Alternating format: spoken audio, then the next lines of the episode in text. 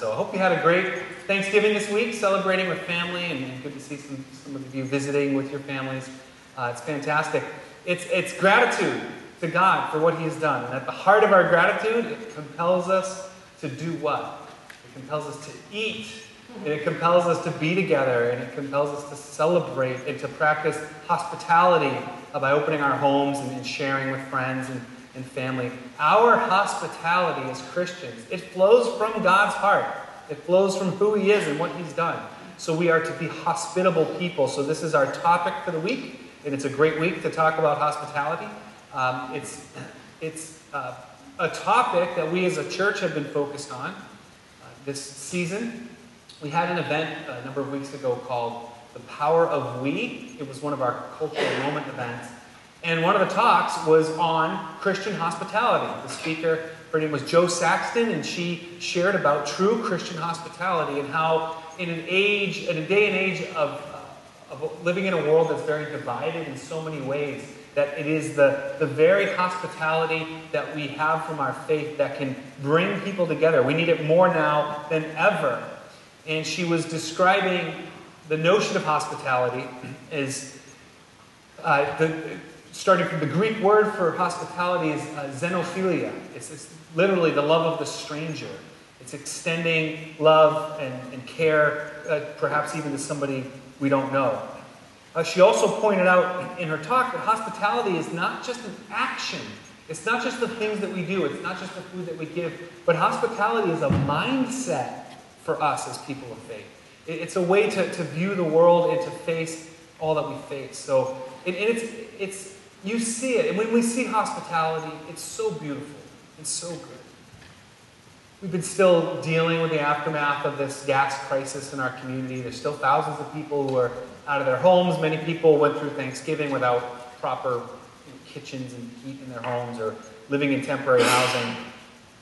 But one of the beautiful things that we've seen is that people have been so hospitable during this time to their neighbors. We've seen beautiful examples of it. Literally, people opening their homes to one another. I remember that first weekend, people had us over their home and um, people sharing resources and equipment and information and just sharing time with each other. There's people who are just exhausted and tired and need people to talk to. And it's been good to see neighbors sharing their time uh, with one another. We, we had the great, ex- we got to be on the receiving end of a lot of hospitality. Our neighbors got their kitchen, they their, they got relit, they got their gas relit their home. And the next day, they brought us a meal.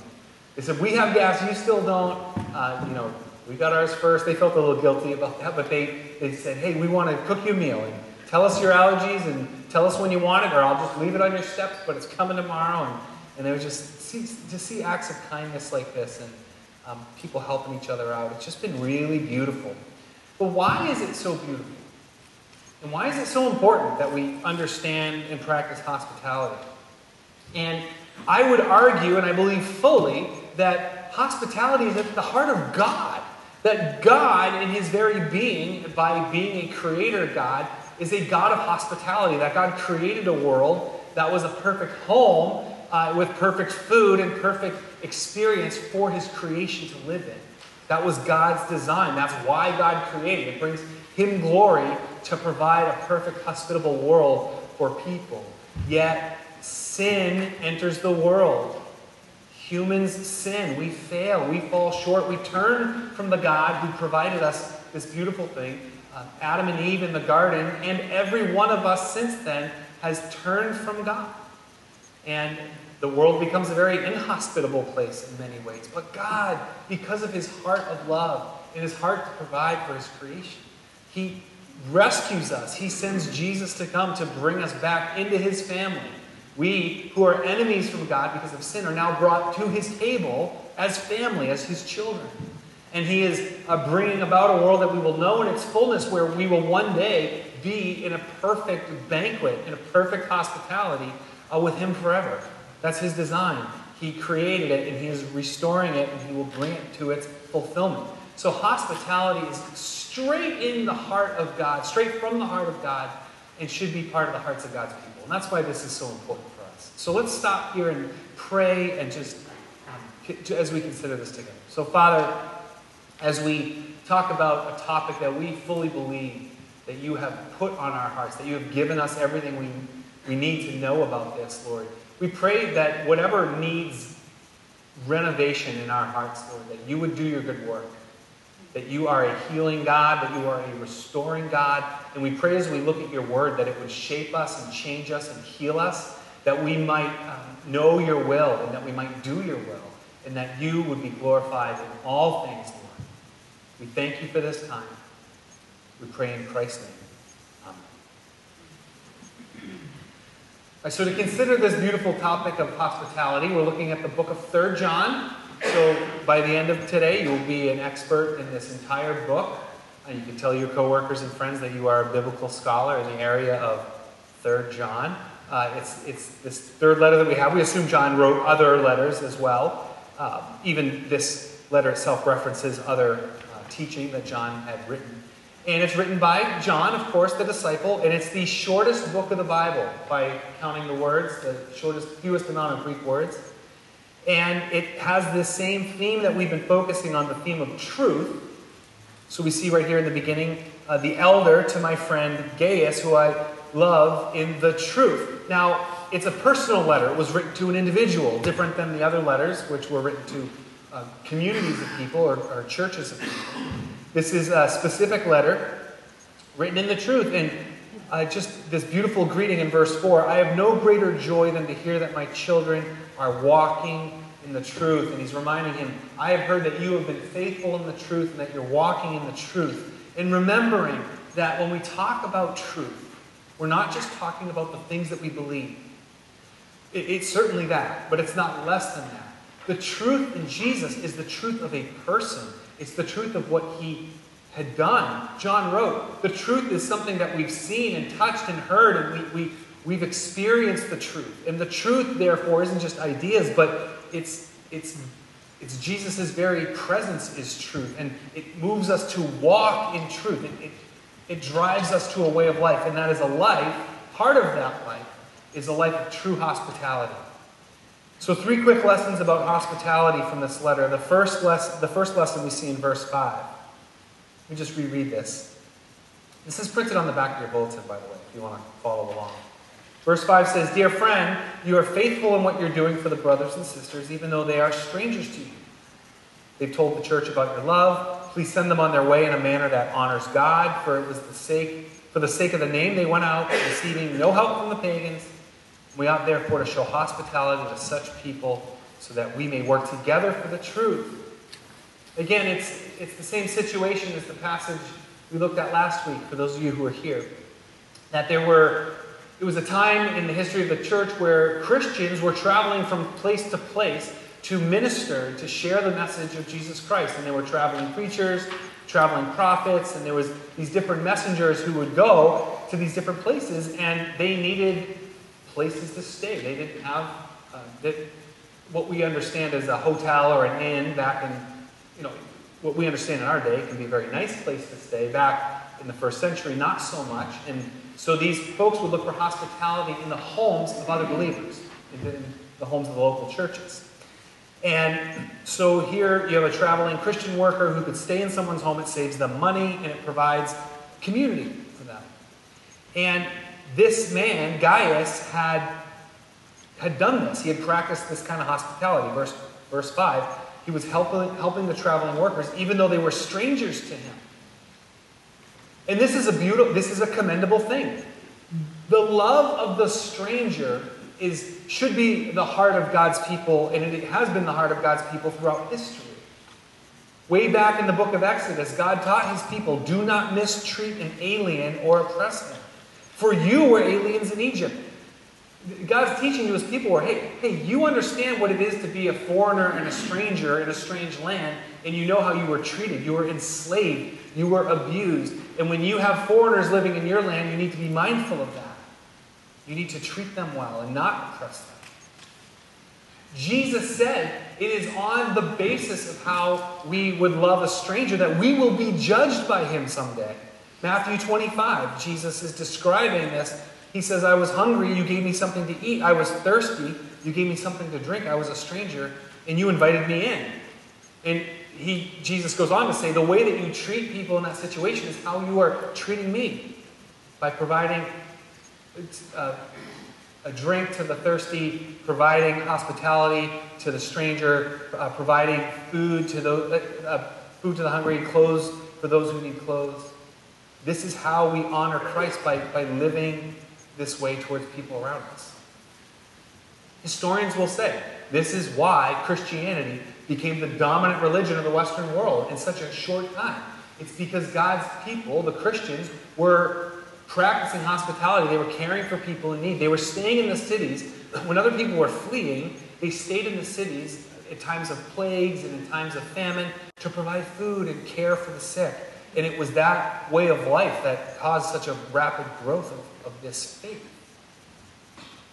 The teaching of the Bible is that the qualifications for leaders in the church, for elders and overseers, uh, listed in the books of Timothy and Titus, hospitality is one of the criteria of leadership. That leaders in Jesus' church need to be people who understand and practice true hospitality. And this is what Gaius is doing here. And there's an important missional consideration in this in verse 7. It says, They are doing their work for the sake of the name, but receiving no help from the pagans. So, what's going on here? What was happening is if you are a traveling Christian to teach about the good news of Jesus, if you went into these towns and said, Hey, I'm here to share good news with you, but I need a place to stay. And I have a wonderful message. I want to minister to you in the name of Jesus, but can I have some money too? You could see how your motives could be questioned by the people of these towns. Are you really here to tell us something good, or are you here to just take a handout? And it was important that they, these workers didn't receive money from non believers, that it was the Christians who needed to support these people so that they, their motives wouldn't be questioned, and it was the job of the church to support this. Um, and this is, this is actually at the heart of how we work as a church. Um, we, we, don't, we don't seek to actively take money from the world that we're trying to minister to. If that makes sense. And there's lots of things we could do to, to get money from the world as a group. So this the people in this room, I know you. You are smart. You're good business people. We could do all kinds of stuff. We could um, rent our spaces out, you know, for, we, for to get money from people. We could we could go in together and buy investment properties. We could and we could work on them together. And we have real estate professionals and lawyers, and we could we could make this happen. And handymen, and we could we could do that.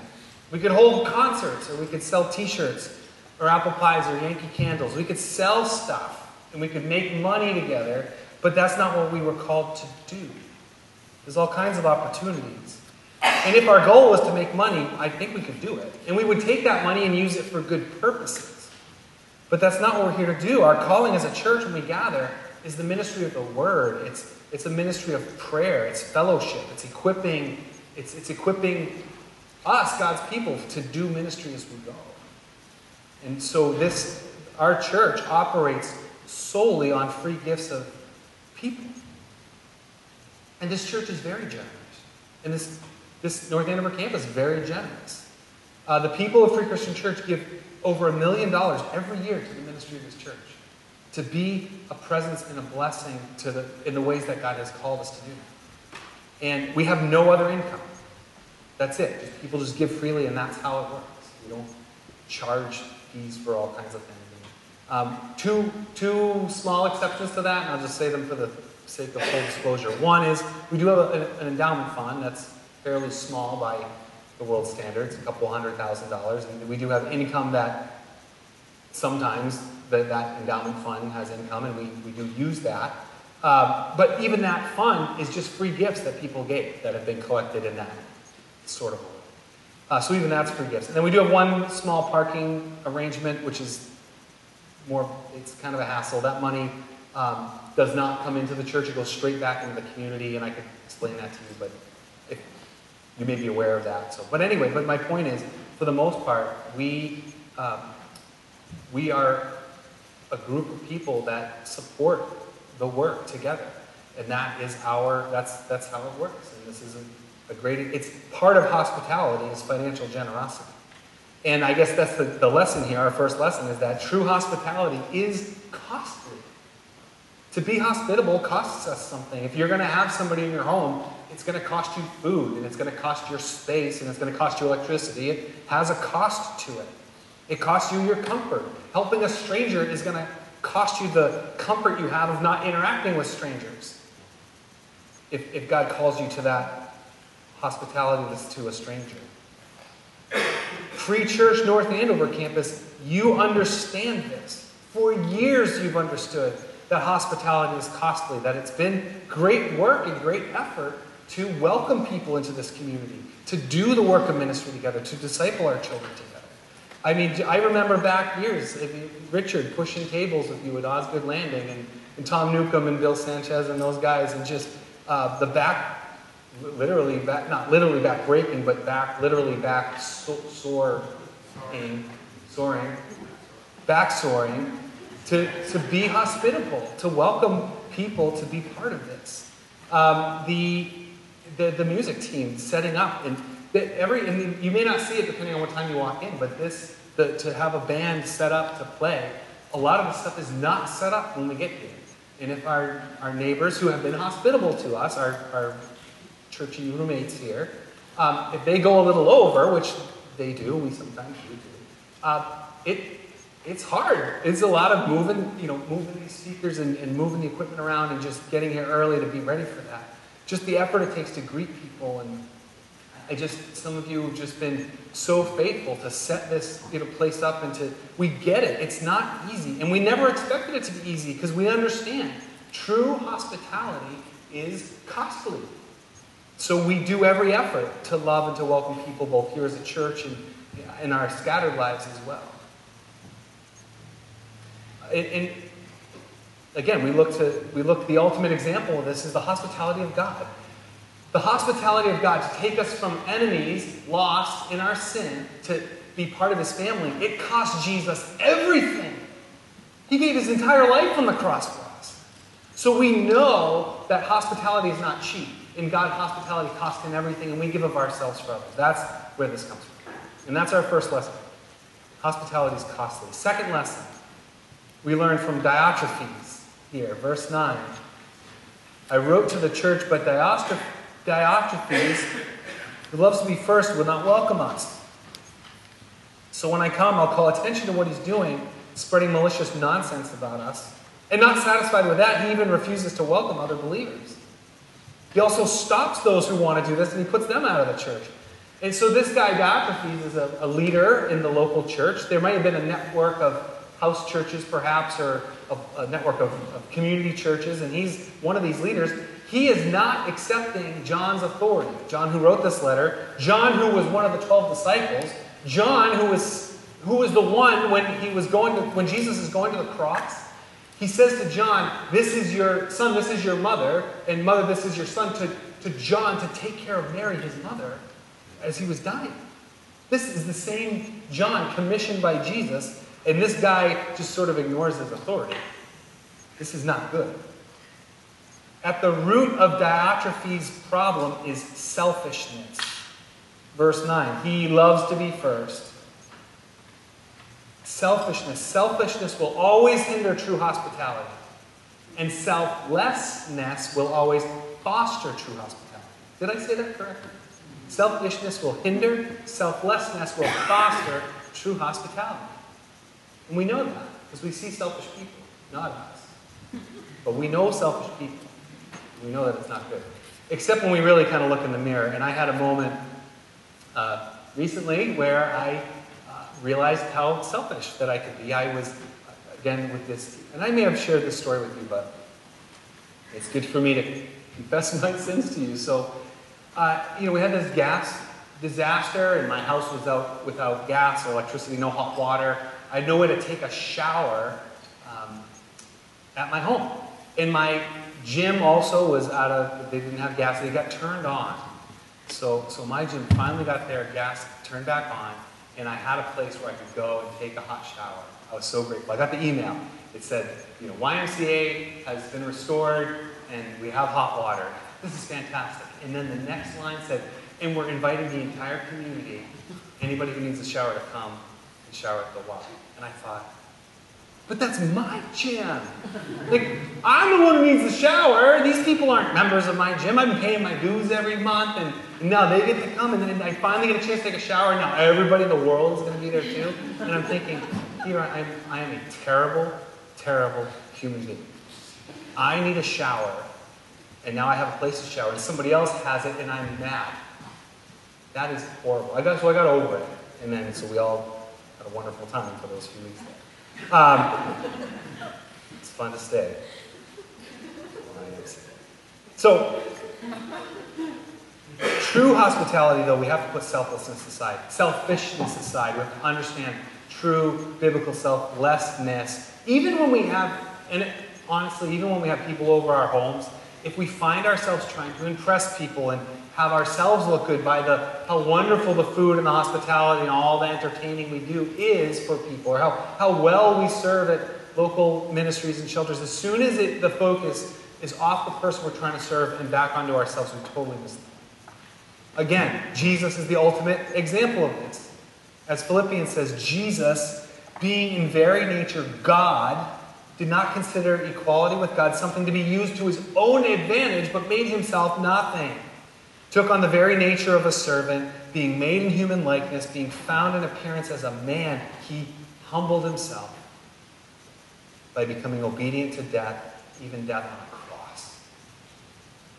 That is using your authority, the very God of the universe, taking on human flesh, giving his life, selfless hospitality. Last lesson, third lesson. Uh, we learn this lesson from Demetrius in verse 11. And there's these three, these three men are named in this letter, and they each teach, teach us a little different lesson here. Uh, verse 11 Dear friend, do not imitate what is evil, but what is good. Anyone who does what is good is from God, and anyone who does what is evil has not seen God. Demetrius is well spoken of by everyone, and even by the truth itself, we also speak well of him. And you know that our testimony is true. Uh, the lesson we learned here is that true hospitality is learned. And John is teaching. He said, Look, you've got to follow good examples and do not follow bad examples. And Demetrius, he is a great example uh, for you in life. And you know, be, don't be like Diotrephes, be like Demetrius. And we all have to learn this stuff. We don't just naturally understand selflessness. We don't just, in our natural state, uh, understand true hospitality.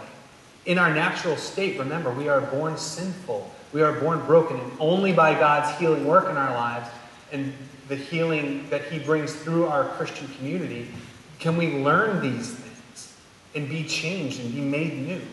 And we all have to learn how to do hospitality. So the question is where did you learn hospitality? Because some of you grew up in homes that were just beautifully hospitable, and you saw it from your families what that what true hospitality is, but some of us grew up in homes where there was hatred and racism and excluding of people and selfishness. And we have to unlearn those things and learn true hospitality. We need those great examples. I know for me, my, my mom taught me true hospitality, and I thought it was so annoying. When I was a teenager, I'd, I'd have my buddies over, we'd go to the basement, and we'd be having our guy time together, and down comes mom with a big plate of grilled cheese sandwiches and a pitcher of iced tea. Just, hey boys, here's some sandwiches. Ah, get out of here. Leave us alone. You're embarrassing me. And my friends were like, hey, your mom's awesome. And they're eating the grilled cheeses left and right and drinking the Kool-Aid and the iced tea. And they just, they thought it was so great. And I thought, and I'm sure my mom was snooping on us too. So she may have had not totally pure motives, but she, she would always be offering uh, food and, and, and, welcome to my, to my friends, even though we were whatever we were. Um, former uh, campus pastor here at North Andover, David Midwood, he taught me hospitality. And his hospitality was so different. He would, he would invite, he would throw a party, and he'd invite me over and some other guys. And it's all guys he wanted to meet one another and to connect with one another. And He'd say, hey, come over to my house at 7 o'clock and he had good food and good drink, and, and these guys are showing up and they're meeting each other, and he's, he's networking everybody, and it's 8 o'clock, and he goes, All right, my job here is done. I'm going to bed. And I said, David, we, we only just got here. We, we just I drove all the way out here. He said, No, no, no. You don't have to leave. um, just shut the lights off when you're done and close the door behind you. I'm going to bed, though. So we, within an hour, the man is in bed and just left us to have his house. And to, but he, he knew that his role, on a number of levels, was to just to bring the people together, to set it up. And he paid for everything, he paid for all the food, and he, he, he just took care of it, set it up, and just said, all right, just enjoy it.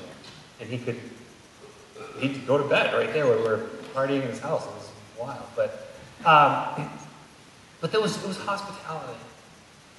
Uh, my in-laws, I've learned so much about hospitality from my in-laws. They have, as long as I've, about as long as I've known them, since I was a teenager, they would always have young people in their home, living with them, who were not their own children, who just needed a place to stay, who needed a family for whatever reason. They opened their doors and they always had uh, someone living and staying with them, different people, sometimes two at a time.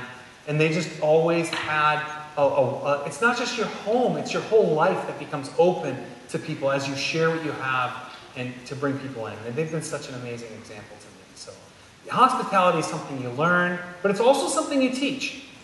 So as you are learning it and practicing it, your children and people around you, the world around us, is learning hospitality from us and from you and from me. And that's, um, and again, this is so here we have John writing this letter. How did John learn hospitality? How did he understand this? This is John. This man had his feet washed by Jesus himself. He had his feet washed by the God of the universe. And Jesus said to John, he, and to the group that was gathered there, he said, Now that I, your Lord and your teacher, have washed your feet, you also should wash one another's feet. I have set you an example that you should do as I have done for you. Jesus lived a life of perfect hospitality. He served his disciples. His disciples taught this hospitality. They brought it to the world. They were teaching these young churches and these early Christians about hospitality, and they teach it to us. And this is our lesson. Hospitality is costly, it is selfless, and it is learned. And then John runs out of space on his single sheet of paper, and he says, Let's talk face to face. And then, and I, I love it. He just, he, instead of taking another piece of paper. They say this about this many words right here is what could fit on one sheet of papyrus in Greek, Greek script. So uh, I'm out of space. Let's just talk about it. I love how he ends his letters. This same guy, John, when he wrote his gospel, he finished his gospel by saying, Oh, yeah, Jesus did other things too. I can't write them all down. The end. you can look it up, John chapter 21. So here we go. I have many more things I could say. We're out of time. I'm going to stop preaching. Uh, but we are crashing into a season of, of, where we have opportunities for hospitality of all different kinds. And we do have to be intentional. We're not going to just drift into lives of hospitality, but um, and sometimes we don't want to be hospitable, and, and I've struggled with that at times. But we just we do it because in Christ we can offer this kind of true hospitality. Let us pray. God, whatever we are uh, hearing and, and, seeing from you, uh, from your word, we just pray that you give us the grace to put it to practice. You give us the grace to follow and to obey. That we would receive the grace for where we fall short. Inevitably, Lord, this week we will go. We'll have opportunities to love strangers, to, to meet people's needs, to invite people into our lives, and we will fail. But thank you, Lord, that your grace is sufficient. Thank you that the gospel, the good news of Jesus, is great enough what he accomplished on the cross, uh, to, to have forgiveness, that we might press on and grow and, and become more like Jesus every day, Lord. Provide for us great examples uh, in our lives of, of one another, that we might learn from one another and learn from you, and that we might be people who can live this out in our everyday, wherever you call us, Lord. So give us hearts that are ready for this, we pray. And we do pray it all in the name of Jesus Christ, our Lord and Savior.